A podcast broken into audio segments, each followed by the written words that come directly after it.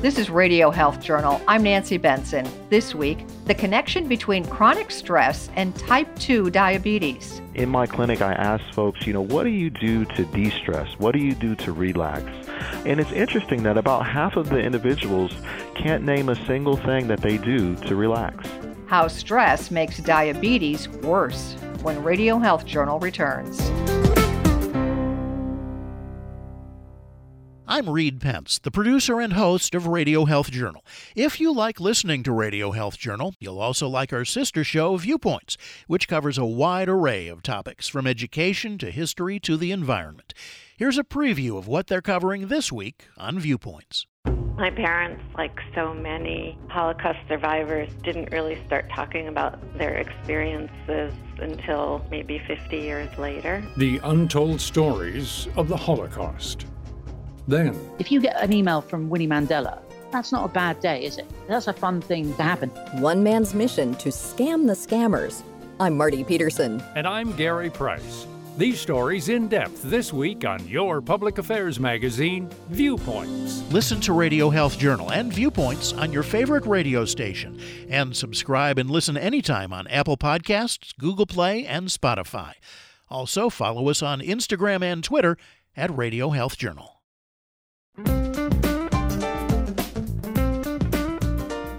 55 year old Janice Harris of Columbus, Ohio, was diagnosed with type 2 diabetes about 30 years ago.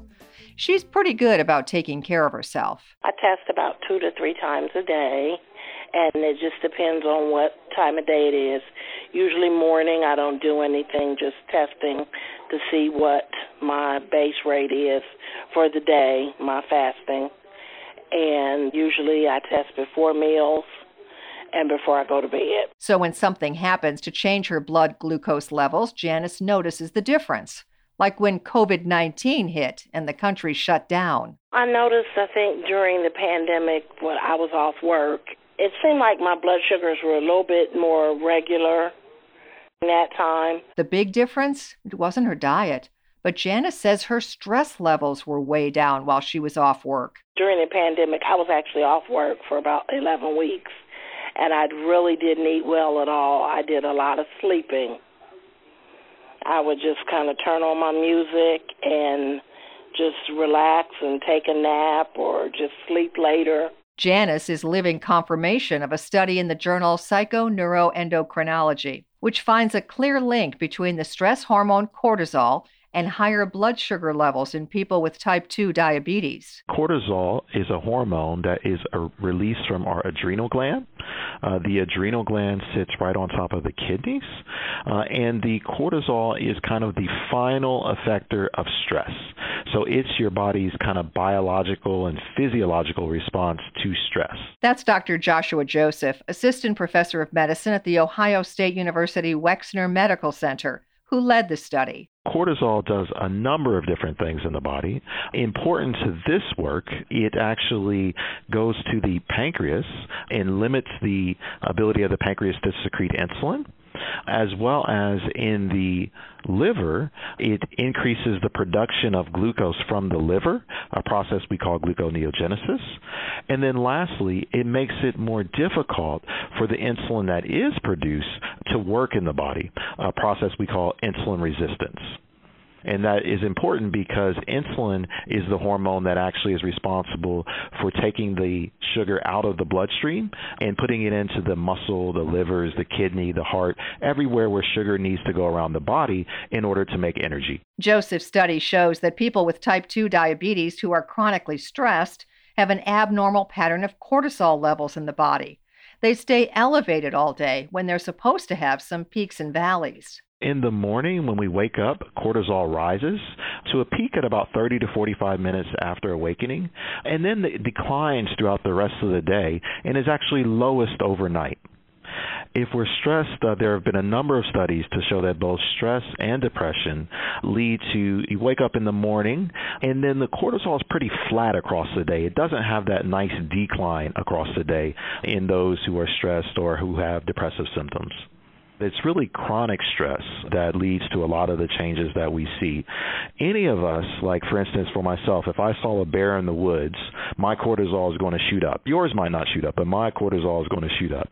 But what we think about here is those chronic changes over time. And it's those chronic changes that really lead to an overall change in the cortisol profile across the day that is pretty consistent uh, over time for many individuals. The long and short of it is that more chronic stress means more cortisol in the body all the time which leads to higher glucose levels and potentially more difficulty in controlling type 2 diabetes. I also see that clinically in the clinic when I'm treating patients with diabetes, that those with higher stress levels, it's more difficult to control the blood sugars, particularly at night. But if someone has flat low levels of cortisol, will it still make diabetes worse? In other words, is it the flatness of the cortisol levels or their height? What we showed was that they are both true.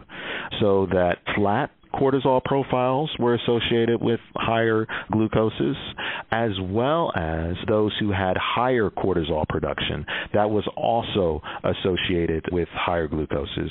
So the way that I usually say that was that it's it's not only your cortisol exposure, but it is also the rhythmicity of the cortisol. Is it going up nicely and coming down nicely? That means for people with diabetes, stress control may become as important as a healthy diet, exercise, and weight loss. For individuals with type 2 diabetes, and really everyone, uh, we really have to add to our lives rituals that allow us to address stress. In my clinic, I ask folks, you know, what do you do to de stress? What do you do to relax? And it's interesting that about half of the individuals can't name a single thing that they do to relax. And so we all have to add those things to our lives to lower our cortisol levels. But it is additionally important among individuals with type 2 diabetes. Stressed people have also been shown in one study to be at a higher risk for developing diabetes in the first place.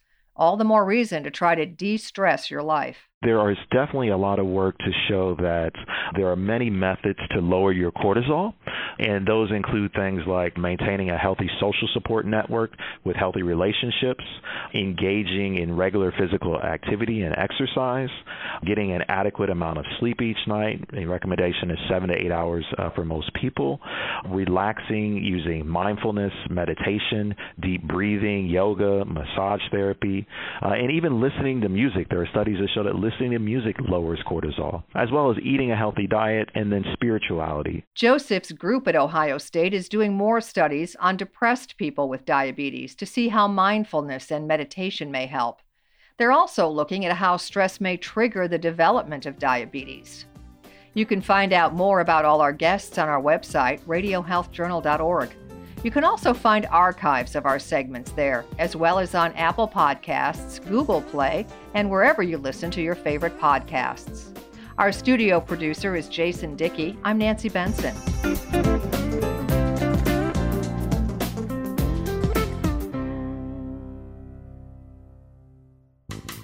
Radio Health Journal returns in just a moment. Detecting the brain changes of Alzheimer's disease before symptoms appear can be done today only through expensive PET scans or spinal fluid tests. But researchers are homing in on a simple, inexpensive blood test that might spot changes up to 20 years before symptoms appear. Multiple studies presented at the Alzheimer's Association International Conference 2020 show that specific proteins are detectable in the blood as early as age 25 that correspond to the buildup of toxic tangles in the brain. Dr. Maria Carrillo is Chief Science Officer of the Alzheimer's Association. These are early results, but they are encouraging. There is an urgent need for simple, inexpensive, and non invasive diagnostic tools for Alzheimer's. An early blood test would allow people with Alzheimer's and those at risk to plan for the future, and it could speed drug development by identifying the right people for clinical trials. Dr. Carrillo says the tests require further large scale studies before they can be made widely available. Find out more at alz.org. As college students head back to campus, COVID 19 will be their greatest health concern. But there are other major health issues they can't ignore Some women will be selecting a method of birth control for the first time. Experts say that the number one contraceptive choice nationally, the birth control pill, is safe and effective. But hormonal birth control containing estrogen, including the pill, patch, or ring, can pose risks. Many young women are not aware that estrogen increases their risk for potentially deadly blood clots, especially if they have a clotting disorder, a previous blood clot, or a family history of them. That's why the National Blood Clot Alliance and the Alexandra Rowan Foundation urge women to visit womenandbloodclots.org. You'll find a risk assessment tool to review with your doctor to help determine your best contraception option, as well as information about the symptoms of potentially fatal blood clots. Know your risk and your options. Visit womenandbloodclots.org. That's womenandbloodclots.org. A new survey shows that the majority of American men over age 45 are prescribed medications for a wide variety of conditions, including a non cancerous enlargement of the prostate, or BPH.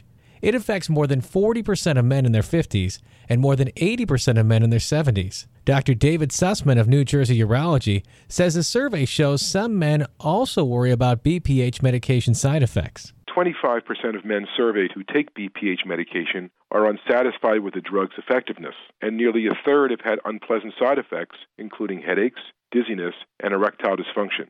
Ultimately, more than a quarter of men who took BPH medications had stopped taking them. Fortunately, there's a proven minimally invasive outpatient option for BPH called the UroLift system procedure. Common side effects are mild to moderate and typically resolve in two to four weeks. Results may vary. Visit UroLift.com today to find a urologist near you and see if the UroLift system procedure is right for you. And that's Radio Health Journal for this week. Radio Health Journal is a production of MediaTracks Communications. Follow us on Twitter, Facebook, and Instagram to learn more, and check Apple Podcasts, Google Play, and Spotify for a library of past programs. Plus, you'll always find previous segments and information about our guests at radiohealthjournal.org. Join us again next week for another edition of Radio Health Journal. Coming up next week on Radio Health Journal. It's a huge list of information that we lose when we can't see the entire face. The nonverbal communication we suddenly can't rely on when our smiles are hidden by face masks. Then why mistaking a complex mid-foot injury for a simple sprain happens so often? It's the second most common injury in malpractice litigation against radiologists and emergency room physicians. All that and more on Radio Health Journal.